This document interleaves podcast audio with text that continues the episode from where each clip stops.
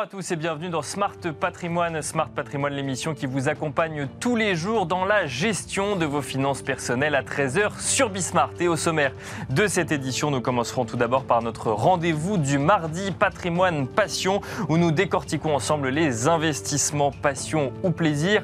En l'occurrence, nous nous intéresserons aux achats de voitures de collection. Comment peuvent-ils peuvent être vus comme des placements et quelles voitures ont la cote? Nous en parlerons avec Gauthier Rossignol, associé de la maison de vente Agut.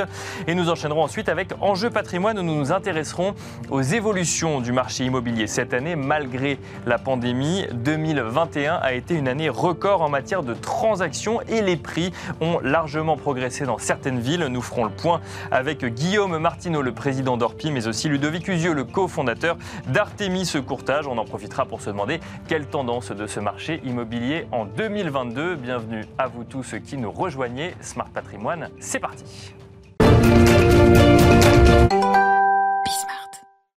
Et c'est parti donc pour Patrimoine Passion, votre rendez-vous tous les mardis pour les placements passion, plaisir ou alternatifs. En l'occurrence, aujourd'hui, on s'achète aux achats de voitures de collection qui peuvent constituer dans certains cas un placement pour certains épargnants. En tout cas, on en parle avec Gauthier Rossignol, associé de la maison de vente Agut. Bonjour Gauthier Rossignol. Bonjour. Bienvenue euh, sur le plateau euh, donc de Smart Patrimoine. Vous êtes spécialisé hein, finalement sur ce sujet des voitures euh, de collection. Avant de se poser la question de ce qu'il faut regarder, comment, quelle voiture ou autre, globalement, les ventes de voitures de collection sur cette année 2021, euh, qu'est-ce qu'on peut en dire? C'est un marché qui se porte bien, c'est un marché qui a subi euh, la pandémie, c'est euh, moins un réflexe qu'avant quand on va dans une maison de vente aux enchères? Comment ça C'est un peu tout ce que vous venez de dire. Ah, c'est un peu tout ça. c'est un peu tout ce que vous venez de dire. En réalité, dans le marché en 2021, c'est très bien porté. D'accord. Comme le marché s'est très bien porté en 2020. En fait, on s'est rendu compte que la pandémie avait, au bout de quelques mois, suscité euh, beaucoup d'interrogations forcément. Euh, qu'est-ce qu'on va devenir? Où est-ce qu'on va aller? Qu'est-ce qu'on va faire? Et puis d'un seul coup, c'est devenu je dois faire quelque chose pour penser à autre chose. Et l'investissement, le patrimoine, forcément, c'était quelque chose qui était dans l'esprit des gens et qui s'est déclenché, mais vraiment à vitesse grand V. Et on a vu aussi bien des acheteurs réguliers mhm. devenir entre guillemets plus puissant, c'est-à-dire déclencher l'acte d'achat plus vite qu'il ne le faisait avant. Et des nouveaux acheteurs, alors des nouveaux acheteurs mais aussi des nouveaux investisseurs arriver sur le marché de la collection. Et ce, avec des moyens nouveaux et des moyens digitaux. Comment on explique ces nouveaux acheteurs? C'est quoi? C'est finalement euh, avec l'épargne accumulée pendant euh, la pandémie et euh, cet environnement parfois un peu anxiogène, on, on, cède plus facilement à un achat plaisir ou c'est Oui, c'est ça. Oui, c'est ça. En fait, on cède beaucoup plus facilement à un achat plaisir. Avant, ça restait sur un compte en banque. Sur le compte en banque, ça vivotait. Aujourd'hui, les assurances vie, c'est aussi un autre gros sujet du patrimoine français bah, plutôt que ça végète sur une assurance vie, on vient l'injecter dans l'art. L'automobile de collection est assimilé au marché de l'art. Il est impacté fiscalement euh, à l'identique du marché de l'art. Et donc, du coup, euh, on a vu euh, des acheteurs réguliers et des nouveaux acheteurs. Mais ce qui est très intéressant, c'est que les nouveaux acheteurs, ça représente 37%. Ah oui, donc c'est quand même assez conséquent, bien sûr. C'est colossal. on parle aussi. Qui n'avait jamais acheté une voiture de collection avant. Jamais acheté une voiture de collection. Alors, 37%, c'est chez Agut. Euh, à Gut. On est la deuxième euh, maison de vente française, la première indépendante, la quatrième en France. Il y a Christie's, Sotheby's, Arcurial et Agut. Mais donc c'est 37% chez Agut, mais au final, on est à peu près tous les mêmes. On regarde tous les chiffres de nos confrères mhm. et on s'aperçoit qu'il euh, y en a un, ce sera 28, il y en a un, ce sera 39. Oui, mais donc, il y a eu une montée en puissance finalement sur ces automobiles de collection. entre 30 et 35%. C'est colossal. Et en fait, on s'aperçoit que sur ces nouveaux acheteurs, ce sont souvent des acheteurs qui ont moins de 40 ans. Et qui n'ont jamais investi dans l'automobile, même sur des méthodes plus traditionnelles chez un marchand ou en vente aux enchères classique, c'est-à-dire en salle. Donc c'est révolutionnaire. On le savait, on savait que ça allait arriver. C'est arrivé simplement plutôt que prévu. On s'attendait à pouvoir le faire euh, sur 10 ans. Qu'est-ce qui viennent chercher ces nouveaux acheteurs? On imagine, c'est quoi? C'est que des fous de l'automobile qui, euh, qui veulent acheter une voiture de collection ou ils y vont pour d'autres manières, pour d'autres raisons aussi? Il y a un peu des deux, si vous voulez. L'ancien marché euh, s'adapte, mhm. les anciens clients s'adaptent ça les amuse aussi, d'une certaine manière. Et les nouveaux, en fait, on s'aperçoit qu'ils diversifient Euh, c'est assez disruptif. Ils vont euh, vers euh, les NFT, ils vont vers l'art contemporain, ils vont vers le street art, ils vont vers les montres, ils vont vers le vin, ils vont vers les voitures. D'accord. ok. Entre guillemets, où, où se faut quand même des gros patrimoines pour tout où ça. se mais- trouve le mobilier objet d'art, où Ouais. se trouve euh, La sculpture, euh, la sculpture, où se trouvent les impressionnistes, où se trouvent les tableaux et dessins anciens. Bref, ce marché existe toujours. On s'aperçoit simplement que l'art de vivre, le luxe, sont très clairement des vecteurs qui intéressent et qui suscitent l'envie, voilà, qui suscitent l'intérêt du plus grand nombre de collectionneurs et d'investisseurs, Alors, sont eux aussi. On va se poser ensemble la question de ce qu'il faut regarder quand on veut acheter euh, une, une automobile de collection. Juste avant, moi j'aimerais bien qu'on redéfinisse ce que c'est qu'une automobile de collection parce que je suis allé sur votre site avant euh, du coup cette interview. J'ai vu que euh, il y a parfois une R5 qui est vendue comme une Ouais. euh, automobile de collection. Il n'y a pas qu'une. Ferrari ou une Non, Porsche euh, qui, euh, enfin, il n'y a pas que des voitures prestigieuses Sortez qui sont considérées. clichés, bah oui, bah, bah oui. L'automobile de collection, c'est c'est certainement pas un prix. C'est une période, donc c'est une date de, de- de construction, D'accord. c'est un intérêt historique, et selon la législation en vigueur, la Fédération française des véhicules de l'époque a décrété, euh, avec le gouvernement, qu'une automobile pouvait être considérée comme automobile de collection quand elle avait plus de 30 ans. D'accord. Bon, vous me direz, les Laguna, euh, Oui, les Renault Laguna, le modèle, temps, ça va devenir collection. On va bannir le diesel de tout ça. D'accord. C'est en cours. Et euh, bah, une Laguna, est-ce qu'il y a un intérêt historique? Je suis désolé pour les collectionneurs de Laguna. Euh, ils pourront me clouer au pilori. La seule chose, c'est que oui, moi je considère que c'est pas une voiture qui a un intérêt majeur. Mais parce qu'il ça faut fera- Faut qu'elle euh, soit emblématique de son époque Parce qu'il faut euh, qu'elle ait, euh, marqué euh, en son temps euh, le marché. Et il faut aujourd'hui qu'il y ait une communauté qui s'intéresse à, une voiture. Et puis, euh, dans la vie d'une voiture, il y a des acheteurs, des acheteurs importants. Euh, par exemple, on a vendu la Ferrari de Jean-Paul Belmondo, qui était une Ferrari BB 512. La cote moyenne est autour de 250 000 euros. On l'a vendu 442 000 euros. D'accord. Donc, ouais. la provenance est importante, l'historique est important, euh, l'état, bien sûr, est important. Et puis, si on arrive à retracer tout ça, si nous, euh, maison de vente aux enchères, on arrive à, à- à- à prouver que la voiture est dans un état exceptionnel, que la provenance est belle, eh bien, en fait, on a une voiture qui va être bankable sur le marché. Voilà. D'accord. Et aujourd'hui, il y a un nouveau marché. Ce sont les voitures des années 90-2000, ce qu'on appelle les Youngtimers. C'est un marché qui est en pleine effervescence, qui est en pleine ébullition.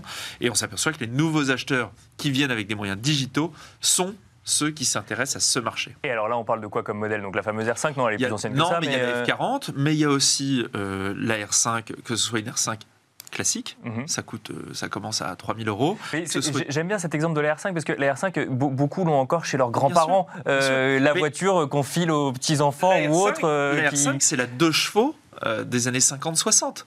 Euh, donc la 2 chevaux a révolutionné l'industrie automobile. C'est une des voitures les plus collectionnées au monde. Il faut savoir que Citroën est la marque la plus collectionnée au monde, bien loin devant Ferrari et Porsche. Oui, ça peut surprendre, mais Ouais, oui. bah, Cocorico, c'est français. Voilà, avec un, un marché très important en Hollande, aux États-Unis et en France. Et ensuite, oui, bien sûr, Ferrari est une des rares marques qui n'est pas centenaire à être connue dans le monde entier, mais c'est pas pour ça que c'est la marque la plus collectionnée. Et puis le prix, bien sûr, joue.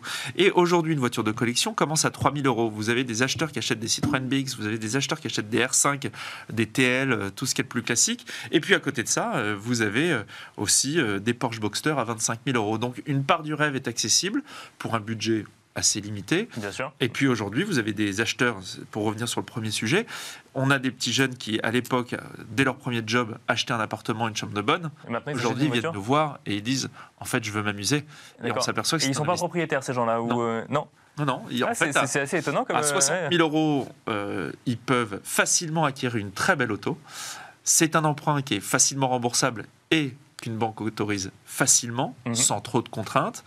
Alors que vous achetez la moindre chambre de bonne, déjà, est-ce que vous avez envie de vivre dans 8 mètres carrés quand vous commencez à travailler? Pas toujours, mais bon, il faut, faut faire avec ses moyens. On commence comme ça. Bien sûr. Et puis, euh, bah, c'est tout de suite 100 ou 120 000 euros à Paris. Alors, dans les choses qu'il faut regarder quand on achète une voiture, vous nous avez parlé effectivement de la provenance, vous avez parlé effectivement de l'histoire, mais il y a aussi l'état. Ça veut dire que quand on achète une, une automobile de collection, il faut être capable de l'entretenir, donc d'avoir un garage et de la faire réviser suffisamment C'est souvent. ça. En fait, auto... c'est pour ça qu'il faut d'abord commencer par acheter une voiture qu'on aime. Parce qu'une voiture, si on roule pas avec, s'abîme. D'accord. Donc il ne faut pas la garder dans un garage en se Surtout disant de pas. toute façon, là au moins pas. elle sera. euh, elle plus sera une voiture protégée. reste stockée, plus elle se tasse, plus elle s'écrase. C'est une voiture. Une voiture, c'est- c'est c'est- c'est un moyen.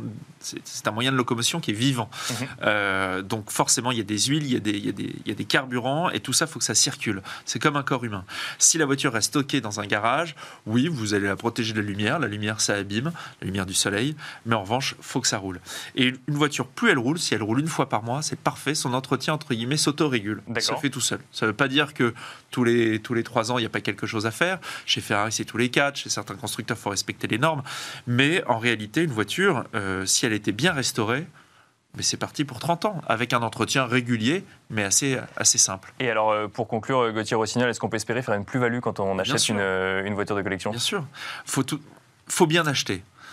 quand je dis qu'il faut bien acheter, il faut se diriger vers des professionnels compétents qui peuvent conseiller. Il faut pas oublier qu'un conseil euh, d'une maison de vente est gratuit et qu'on peut accompagner des clients vers l'acte, vers l'achat.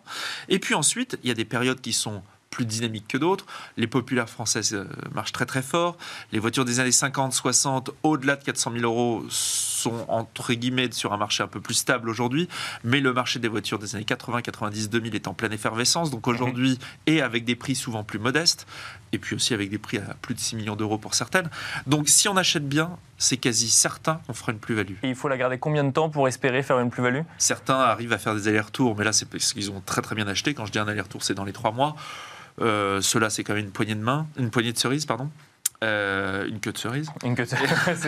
et, euh, et, en réalité, derrière, euh, ça peut être en un an, ça peut être en trois ans, ça peut être en dix ans. J'ai connu des clients qui avaient acheté des voitures 30 000 euros et aujourd'hui, elles valent, elles valent plus de 400 000 euros. Donc, non, c'est en trois ans. Ça, dépend du. En trois ans minimum, et puis ça dépend effectivement un petit peu du, du, du modèle. Dirigez-vous vers les voitures de course. C'est aussi un énorme marché qui est très dynamique parce que les et qui est un marché différent de l'automobile de collection. Complètement différent parce que les, collectionneurs sont encore plus consommateurs. Au bout de trois ans, en fait, ils sont allés au bout des limites de la voiture, ils ont envie de passer à autre chose. Et aujourd'hui, ce qui fait aussi la valeur d'une voiture, c'est ce qu'on peut en faire sur des événements historiques majeurs. Le Tour Auto, le Mans Classique, Chantilly, Pebble Beach. Voilà. Et eh ben, vous reviendrez nous parler des voitures de course, du coup, euh, dans euh, Patrimoine Passion. Merci beaucoup Gauthier Rossignol, associé de la maison de vente Agut. Et quant à nous, on se retrouve tout de suite dans Enjeu Patrimoine. Et on enchaîne à présent avec Enjeu patrimoine, un enjeu patrimoine où nous allons nous poser la question des tendances en matière d'immobilier pour cette année 2022 qui s'ouvre, mais nous en profiterons également évidemment pour faire un bilan de l'année 2021. Pour cela, nous avons le plaisir de recevoir en plateau Guillaume Martineau, le président d'Orpi. Bonjour Guillaume Martineau. Bonjour. Bienvenue sur ce plateau et nous avons le plaisir également d'être en duplex avec Ludovic Usieux, cofondateur d'Artemis Courtage. Bonjour Ludovic Usieux. Bonjour Nicolas. Bienvenue également euh, dans Smart Patrimoine à distance. On va commencer avec vous, Ludovic Usieux.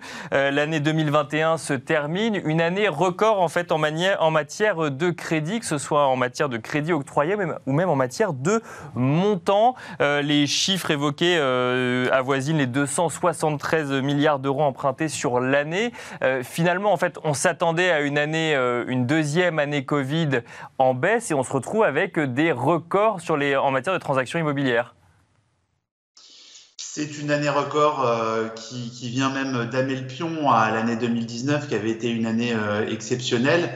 Et on se serait parlé l'année dernière à même époque, euh, je n'aurais pas fait de pronostic pour envisager une telle année et des tels montants. C'était une année de reprise, on va dire, après une année 2020 un peu tronquée qui avait été dynamique, hein, que ce soit d'un point de vue nombre de transactions euh, production de crédit, mais cette année 2021, elle est, vraiment exceptionnelle, euh, notamment son deuxième semestre, hein, on a connu un deuxième semestre avec euh, l'intégralité des mois de, juillet jusqu'à décembre, qui ont été des mois supérieurs à 20 milliards d'euros de crédit débloqués, négociés, ce, qui, ce qui est une production vraiment très soutenue. On se retrouve effectivement en fin d'année avec plus de 270 milliards d'euros de crédit euh, négocier et une toute petite part de renégociation rachat. Ça veut dire que cette production de crédit, elle est allée au crédit à l'habitat, elle est allée financer des transactions nouvelles. Euh, c'est aussi un, signe de, vigueur du marché immobilier. Euh, j'imagine que mon confrère en, plateau qu'on montrera le, nombre de transactions qui lui aussi est record. mais, cette production de crédit, elle est, évidemment la conséquence directe du, du sous-jacent immobilier qui a été excellent. Euh, et, ce qu'on peut, dire, c'est que, euh, selon moi, en tout cas, c'est mon analyse, au-delà de, la valeur refuge qu'a constitué l'immobilier post-crise sanitaire, au moment où tout va mal et on se dit que quand on a un toit sur la tête, ça ira peut-être un peu mieux. c'est aussi le spectre de l'éloignement d'une crise économique, conséquence directe de la crise sanitaire, qui a donné un coup, de, fouet au deuxième semestre au marché euh, et, je dirais même que le marché immobilier a, profité de cette crise sanitaire quelque part. Euh, une fois qu'on a eu la, confirmation euh, ou le début de conviction que la crise économique ne serait pas une conséquence directe, en tout cas de la crise sanitaire, euh, ça a fait encore plus s'envoler le marché immobilier. Euh, Guillaume Martineau, vous avez euh, constaté, vous également, cette, euh, cette année finalement en pleine santé du marché immobilier, cette année 2021 Tout à fait. 2021, c'est une année record. On était à 800 000. Les bonnes années, c'était 800 000. On n'est pas loin d'un million d'eux ce qui pour nous est exceptionnel. Un million de transactions. Un million de transactions. On, on, avoisine un million d'eux, c'est exceptionnel. C'est presque problématique d'ailleurs parce qu'il va falloir reconstituer le stock. Bien sûr, Comment reloger les, les, personnes qui cherchent de nouveau à se loger? Et c'est une année, effectivement, on n'a jamais connu ça. Mais le, la conséquence directe de la Covid fait que cette crise sanitaire, qui finalement est un, un, un problème, nous permet néanmoins d'avoir de nouveaux marchés, des gens qui cherchent à se loger ailleurs. Donc euh, 2021 restera une année record. C'est-à-dire que en fait, vous voyez, euh, quand vous dites de nouveaux marchés, c'est-à-dire on, on, voit un décalage finalement de la demande sur euh, les, les, biens immobiliers, en, en, décalage quoi, géographique? Oui, c'est-à-dire qu'il y a des villes qui euh, retrouvent de l'intérêt, des gens euh, se disent, tiens, bah, pourquoi pas aller habiter à Limoges, Orléans, Pau Bien sûr, des, ouais. des, villes qui n'étaient pas forcément dans le top 10. Et puis, euh, ça, ça, a ouvert l'esprit. On peut travailler à un endroit et vivre à un autre. Euh, c'est ce que je fais d'ailleurs moi-même toutes les semaines. Donc c'est véritablement une opportunité pour euh, des nouveaux marchés. Et Orpi, euh, grâce à toutes ces agences, ces 1350 agences partout, bah, peut apporter des solutions pour ses clients qui cherchent des opportunités. Est-ce que vous avez constaté, comme nous le disait Ludovic Usieux en, en, introduction, ce, ce, rebond au second semestre, à savoir finalement avec cette crise économique, ce spectre de crise économique qui s'éloigne et donc du coup un retour sur le marché immobilier? Oui, en septembre on a eu une inquiétude. On s'est dit tiens, il y a moins de monde, septembre-octobre et puis les, nouveaux, les nouvelles tendances bancaires, enfin les nouveaux, euh, la loi sur le, le crédit euh, nous a impacté un peu. Et puis finalement, novembre, décembre, janvier, c'est reparti. Et où que ce soit, tous mes confrères m'appellent en me disant Guillaume, on n'a rien à vendre, il nous manque du stock. Donc, euh, et avec ce qui continue de se passer, on ne voit pas de raison que ça s'arrête. Il y aura toujours cette demande de Paris perd un peu d'habitants, les métropoles perdent un peu d'habitants, et nos agences en, en région retrouvent vraiment vraiment une, une, grosse demande, une forte demande. Alors, il nous manque du stock, ça va nous poser un certain nombre de questions pour cette année 2022 euh, qui s'ouvre. Juste avant, je réagis euh, sur ce que vous disiez sur du coup les, les, les nouvelles normes HCSF finalement qui, deviennent contraignantes pour les banques euh, à partir de 2022. Ludovic Usieux, on a parlé donc des montants de crédit octroyés, on n'a pas parlé du taux. Je lisais un taux moyen d'1,4% en moyenne donc sur cette année sur cette année 2021. C'est euh, des taux bas, entre guillemets. Euh, on pouvait s'attendre à ce qu'ils remontent un petit peu en fin d'année. Certains, euh, certaines banques ont très légèrement remonté leurs taux, mais on reste pour l'instant, entre guillemets, dans un environnement de taux de crédit immobilier relativement bas. Bah, les, taux sont extrêmement bas. On vit dans un environnement de taux bas depuis maintenant euh, quatre années. Euh, on, on, a terminé l'année sur euh, un taux moyen tout projet, toute durée confondue, euh, de 1,05% taux fixe, je le rappelle, en France. Euh, c'est du jamais vu. Le discours de la BCE est plutôt euh, rassurant, voire réconfortant euh, sur euh, le montant des liquidités injectées et sur euh, l'absence, pour le moment, en tout cas à court moyen terme, de remontée des taux directeurs. Donc, du côté des taux, tout va bien et il n'y a pas de de raisons macroéconomiques de s'inquiéter dans les, euh, dans les mois à venir d'une remontée euh, forte des taux, euh, même, si, euh, même si les taux obligataires ont un peu remonté ces, ces derniers jours, ces dernières semaines. Euh, il n'y a pas d'affolement loin de là. Euh, dans une période où on fait un peu d'inflation, c'est même quelque part une opportunité de pouvoir emprunter aux alentours de 1% taux fixe sur des durées aujourd'hui moyenne de 20 ans, euh, donc entre 20 et 25 ans, vous fixez un taux euh, aux alentours de 1% ou à peine plus, et, euh, et, on vit dans un environnement où il y a un peu d'inflation, donc euh, c'est même plutôt une bonne opération euh, d'emprunter sur de longues durées, en respectant évidemment ces critères HCSF.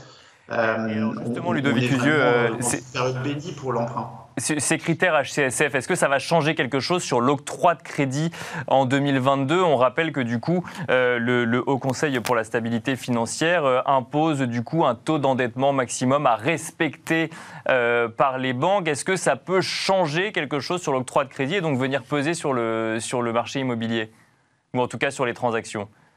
Je ne le crois pas, pour, pour deux raisons. La première, c'est que, que les premières recommandations du, euh, du Haut Conseil stabilité financière euh, date maintenant d'il y a un peu plus de deux ans. C'était en décembre 2019. Euh, et qu'on a eu euh, courtiers et banquiers euh, une période assez longue pour s'adapter, entre guillemets, pour faire de l'éducation, de la pédagogie, pour relayer les messages, et, vous aussi d'ailleurs, tout le monde l'a bien fait.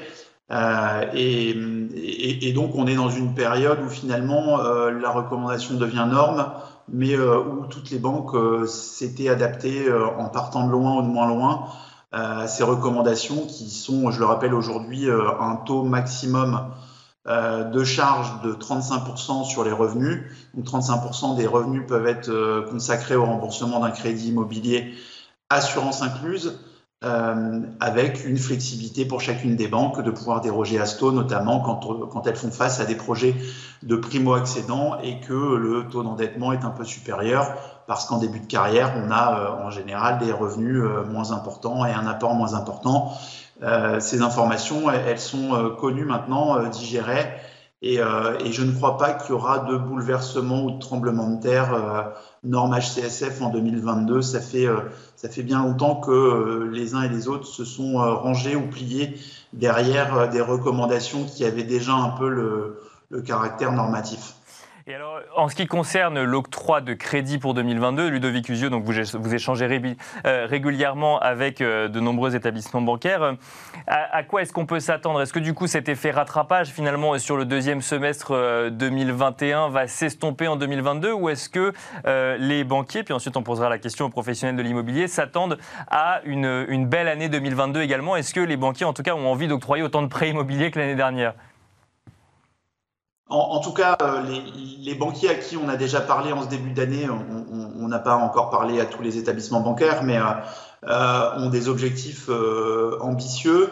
Le, petit, la petite chose à laquelle il faut faire attention en ce début d'année, c'est un, effet un peu dans, certaines banques de désorganisation, entre guillemets, en tout cas de, conséquences directes de, de, ces nombreux tests positifs qui, euh, qui, qui, mettent un, un, une grosse euh, pression sur, bah, sur les délais d'analyse de, des dossiers, euh, sur les délais d'édition d'offres de prêt, et, et, on risque de se retrouver en ajoutant à cela l'effet euh, fête de fin d'année, euh, avec beaucoup de télétravail face à des opérations qui parfois ne peuvent se faire qu'en agence ou en, poly, ou en pôle immobilier. Euh, je pense à l'édition des offres de prêt qui ne peut pas toujours se faire euh, à distance euh, et, pour le coup, ça risque peut-être de rallonger un peu les délais en ce début d'année. Mais les ambitions pour 2022 sont, des, ambitions qui, sont très hauts et on n'aura peut-être pas une année aussi dynamique que l'année 2021, mais en tout cas, on, on peut s'attendre à un début d'année euh, à un début d'année qui sera quand même euh, sous les meilleurs auspices avec, euh, je, suis d'accord avec Guillaume, des stocks quand même à, refaire dans, dans, dans, certaines régions. Je, je, partage son, son analyse. C'est un peu la revanche des, des moyennes villes et des zones périurbaines au détriment de, de Paris et de, et de, sa première couronne. Euh, et, les stocks sont pas euh, bah, sont pas illimités. Euh, il faut qu'il y ait des vendeurs pour qu'il y ait de nouveaux acquéreurs et c'est pas forcément euh, c'est pas forcément le cas de toutes les zones. Il y a des zones un peu plus tendues. Et alors justement, euh, Guillaume Martineau, euh, si on se pose maintenant la question des tendances en matière d'immobilier, donc d'offres, ce que vous nous disiez sur sur 2022, il faut reconstituer le stock. Là, c'est une réalité qui est, qui est la même partout en France ou seulement dans les régions les plus tendues où on a vu les prix flamber le plus durant cette année 2021 Non, on le ressent partout. D'accord. On le ressent partout et puis on pense alors effectivement l'année 2022, moi je la vois plutôt, je suis plutôt optimiste si je peux dire parce mmh. que justement euh, ça s'amplifie. Donc le stock, il va falloir reconstituer. Mais il va falloir qu'on ait de l'aide aussi de la part des pouvoirs publics sur en matière de logement. Qu'est-ce qui va se passer? La, révolution énergétique va être quelque chose qui va nous aider, je pense. Cette loi sur les passoires énergétiques est quelque part positive parce qu'elle va nous contraindre à avoir des logements qui soient de meilleure qualité. Donc des gens ne pourront pas garder ces logements, ne pourront mhm. pas faire les travaux. Donc on pense chez Orpi que ça va nous aider à retrouver sur le marché des choses qui n'étaient pas en vente. Donc ça va faire arriver, c'est ça, de nouveaux biens sur le marché, des passoires énergétiques à rénover. Par contre, il faudra anticiper un, un, un, billet pour la rénovation. Oui, alors c'est là où justement Orpi posera les questions au pouvoir, euh, au pouvoir public et aux hommes politiques, puisqu'on est en période de, campagne électorale. que, font-ils Que vont-ils faire pour aider les Français à pouvoir investir? Parce que si on veut rénover les centres-villes, si on veut loger des gens, il faut bien avoir du stock. Ce stock, il faut le, le, le qu'il soit euh, qui puisse être mis en location ou en mhm. vente, et ce qui n'est pas le cas actuellement. Donc euh, ça va être en tout cas une, bonne opportunité pour euh, aider les, propriétaires à vendre leurs biens. On ait un immobilier qui soit plus intelligent. Qu'est-ce qu'on fait de ce bien? Comment on le transforme? J'ai eu dernièrement un confrère sur Pau qui avait une vieille maison en ruine avec un grand terrain. Eh bien, l'agent immobilier a su déterminer, trouver la solution pour en faire transformer ça en trois immeubles. On va fournir 50 appartements. Donc on participe à la vie de, la cité en, offrant des possibilités qu'il n'y avait pas avant. Et ça va être, euh, pour, nous, 2022, on ne voit pas de, de risque majeur, enfin, hormis les catastrophes sanitaires. Les crédits, effectivement, sont bas. L'inconvénient, par contre, c'est comme les prix augmentent, on a des, villes qui augmentent, le Clermont-Ferrand a pris 30%, Limoges 14%. Toutes les villes sont touchées par ça, excepté Paris qui baisse un peu. Bien sûr. Euh, mais comment nos primo-accédants vont pouvoir se loger? Parce que localement. Mais là, par exemple, c'est une tendance que vous anticipez euh, continuer en 2022 ou au contraire, euh, on peut s'attendre à ce que ce marché se calme un petit peu sur toutes ces villes qui ont flambé avec. Bah, D'ailleurs, ça s'explique par ce que vous disiez tout à l'heure, le, télétravail, finalement, le, gens le fait qu'on peut travailler à un endroit mais vivre à un autre grâce à des euh, lignes TGV qui fonctionnent ou autres. Ça, vous pensez que ça va continuer en 2022 oui. ça c'est une vraie tendance. D'accord. Je le vois ne serait-ce qu'au siège d'Orpi, 85 personnes. On a euh, plein de gens en télétravail. J'habite dans les Landes, je travaille à Paris trois jours par semaine. On peut faire du télétravail et ça, c'est rentré dans les mœurs. 98% des gens ne veulent pas sortir de ça toute la difficulté, ça va être d'organiser la vie des entreprises, d'avoir des logements qui sont compatibles, parce que la grande difficulté, c'est euh, oui au télétravail, mais si vous avez des enfants, vous êtes dans un deux pièces euh, ou trois pièces et c'est euh, difficile de travailler dedans, les connexions Internet. Bien sûr. Donc ça va, je pense, aider les villes et les villages à se développer, avoir une offre. On a fait finalement en deux ans ce qu'on aurait mis 20 ans à faire. Et alors, euh, pour conclure, vous, vous mentionniez les primo-accédants. Ils vont aller où les primo-accédants? Si les prix baissent pas à Paris, euh, mais montent ailleurs, ça veut dire que ça relève l'intégralité du niveau de prix du marché euh, immobilier. Où est-ce qu'ils vont ces primo-accédants? Ben, Ils vont être contraints de, s'éloigner un peu. Ça, c'est la, grosse difficulté. Donc, justement, comment les aider? Parce que vous pouvez être jeune, avoir fait des études et pas arriver à vous loger. donc, il faut arriver à trouver des solutions. Et le Faucon Yaka n'est pas. nos pouvoirs politiques, nos hommes politiques doivent aider le logement avoir un investissement qui soit pérenne, serein, pour pouvoir loger ces primo-excédents, parce qu'il y a une très très forte demande. Merci beaucoup Guillaume Martineau, président d'Orpi, d'être venu sur le plateau de Smart Patrimoine. Merci également Ludovic Usieux de nous avoir accompagnés en duplex, cofondateur d'Artemis Courtage. C'est la fin de Smart Patrimoine et je vous donne rendez-vous demain à 13h pour un nouveau numéro donc, de Smart Patrimoine sur Bismart.